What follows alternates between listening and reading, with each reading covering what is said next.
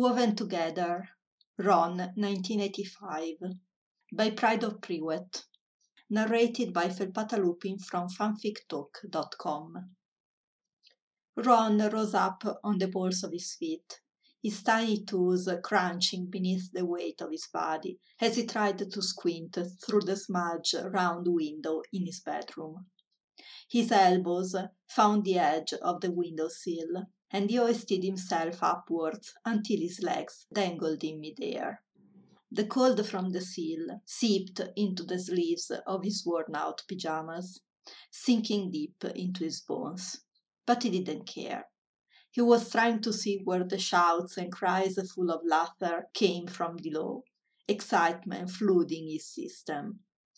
He watched Bill and Charlie gather up fists full of snow, pack them into balls, and then shoot them at one another from across either end of the garden. They darted to and fro, their woolen cloaks swirling about them like Mum's enchanted pinwheels that stuck out of the garden wall. This visual reminded him of the game Ginny and him made up before Bill and Charlie had returned home. Ginny had the idea for using the pinwheels for footholds, holding onto the ivy and lavender overgrowth that covered the outside of the garden wall. She then released her hold on the foliage, and the momentum of the pinwheels' in infinite circular motion propelled both of them over the top of the crumbling garden wall. Of course, this plan wasn't well thought out, because Mum caught them after the third or fourth attempt when she happened to glance out the kitchen window. She nearly pulled Ron's ear off his head as she dragged him into the house from the garden. Your sister is just a baby. But, Mum, it was her idea. I seriously doubt that, Ronald. Ginny's scrunched up expression peeking out from behind his mother's leg stuck in his mind for hours after that. He swore he'd get her back. But when the twins recruited them to play a game of Sizzling Snap, a more child friendly version of Exploding Snap, all seemed to be forgiven and forgotten, particularly when Ron found himself to be the victor. A whooping sound from the garden made Ron refocus on the scene below. The twins had thrown themselves on top of Bill, and he fell to the ground. Charlie tossed the snowball over at Percy, who was perched on the top of the wall with a book splayed open in his lap. It hit him on the cheek. He flinched and swiftly brushed away the fragments of snow. It looked like he might go back to reading whenever Charlie pulled him down off the wall, the book falling onto the snowy white grounds. Come on, Percy, join us, Ron heard Charlie cry out. Ron expected Percy to put up a fight, but from his crouched position on the lawn, he scooped up a handful of snow and swiftly retaliated. A white mess hit Charlie beneath the shoulder blades, and he whirled around with a daring grin. Whoo, Percy! Bill whooped. The twins abandoned their efforts in wrestling around with Bill in the snow and then charged towards Percy. They dragged their hands across the snowy grounds, collecting enough to make a ball as they went. Charlie was busy forming another snowball, his sights set on Percy as well, but the twins surprised everyone by swiftly changing course, each of them pressing their own into Percy's hands. Get them, Percy! Hurry before Charlie Bill suddenly hurled one ball and then another at the unsuspecting twins, but Percy gave as good as his older brothers, shooting one at Charlie, who managed to duck, and then stooping low to avoid one Charlie tossed back in return, before pretending to throw one at Bill, only to aim at Charlie in the last instance. Yes, Ron cheered, banging his tiny fist on the window ledge. In all the excitement, he forgot about the dry tickle at the back of his throat that went from a little pay sound before growing into racking coughs that made his throat burn and his breath rattle against his lungs. A shiver coursed through him, reminding him why he wasn't outside with his brothers. He heard the creak and groan of floorboards from outside his bedroom. It was a sure sign that someone was coming up the twisted staircase to check on him. Mom, probably. Daddy was at work as far as he knew. A sort of panic filled him, and he tried to sneak back into bed undetected. The wooden boards in the attic, strained with the pitter patter of his feet, likely gave him away. He dove onto the bed, the springs in the mattress screeching as he tried to settle down and rearrange the many layers of blankets stacked on top of it before it was discovered. He lay back, his heart racing as he waited for the familiar squeal of his bedroom door to open.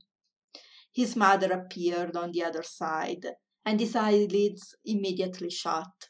He tried to calm his breathing, but holding his breath only made him fall into another fit of coughs. Ronald, Mom cocked her head to the side, placing her hands on her hips. You're supposed to be in bed. Feigning his best sleepy tone of voice, he replied while fluttering his eyes open. I was, Mamma, I was. Mm.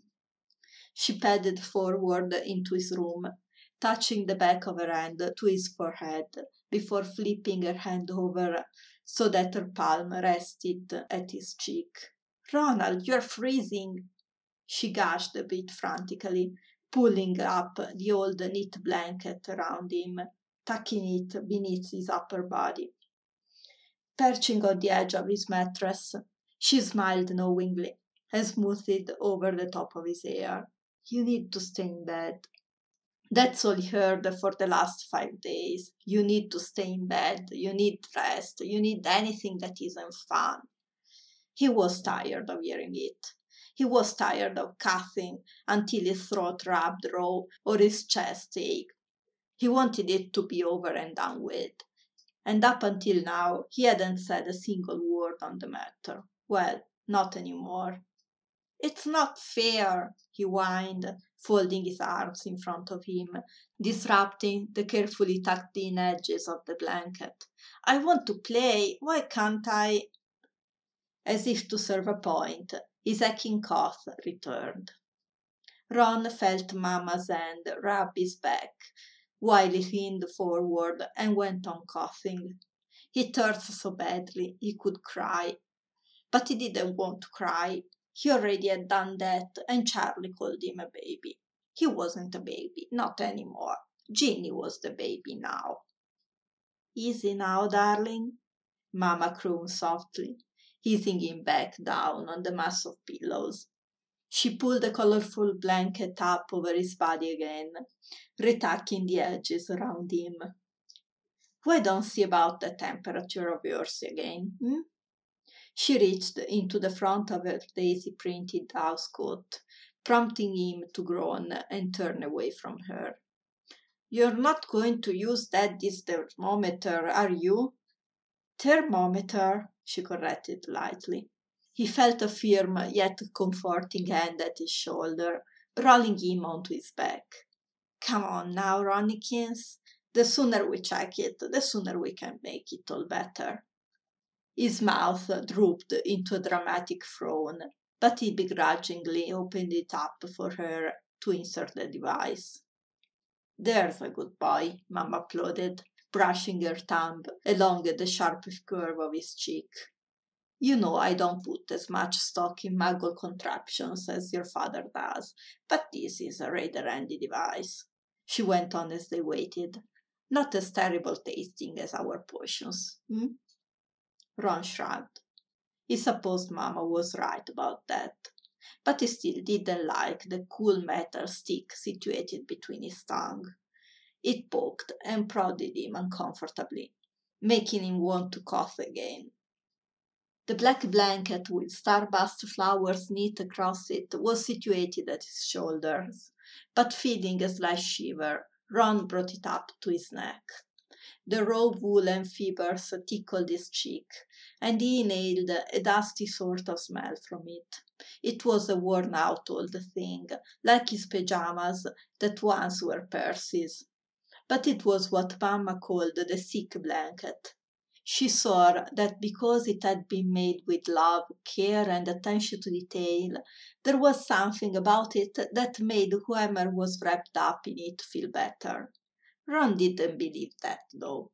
He'd been sleeping beneath the blanket for five days now, and he was still sick. There was nothing magical about this blanket. It was just another overused item that was passed about their family. After several seconds, Mamma pulled the thermometer from his mouth, examining the red line that shot up to a certain point. Hmm, she intoned thoughtfully. Am I better? Ron wondered hopefully. Glancing up at him, Mamma smiled weakly. She lightly touched his cheek again and informed Nothing a bit of broth and a nice long nap can't fix, darling. I don't want to nap, he protested gruffly. I want to play with Bill and Charlie. I know, darling, I know. Mamma sighed deeply. If you feel better after your nap, then we'll see about them playing with you later, all right? Ron sank lower beneath the covers, turning his face towards his bedroom wall. It wasn't fair. Bill and Charlie would be gone again, and he would miss spending time with them. He was always missing things with them.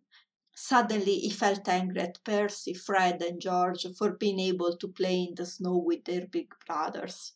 They always got to do fun things with Bill and Charlie. He was always stuck playing with Ginny. And while she wasn't so bad to play with, her ideas often led them to trouble. And he was the one blamed for them when Mamma found out. Mamma leaned forward, pressing a quick kiss to his temple. Get some rest, darling. I'll be back with your broth in a little while. He felt the mattress shift again as Mamma stood to leave, and he nuzzled his cheek against the scratchy fibers of the heavy blanket that wrapped around him. This section of it smelled like oranges. Oranges reminded him of Mama and Daddy and Sunday breakfast when they squeezed them into fresh juice. It was curious considering the other side of it smelled musty. Maybe the blanket was magical, like Mamma said, after all. Mamma, he called out suddenly, rolling over to catch her with her hand on the door handle. Yes, darling? She whirled back around, waiting for him to say more. He stammered out the question. Will you, will you read me a story? A smile crossed his face, and she relented with a nod. All right, darling. What do we have up here? she wondered, moving to the pile of books stacked unevenly on his bedside table. He propped himself up on his forearms, asking excitedly, Can you do the trolls in the cave one? Ah, Finny and the Sea Cavern, she replied knowingly, while pulling a tattered book of nursery tales from the bottom of the pile. That's always a good one, she added before settling on the edge of the bed. Ron scooted backwards so she could sit more comfortably on the bed.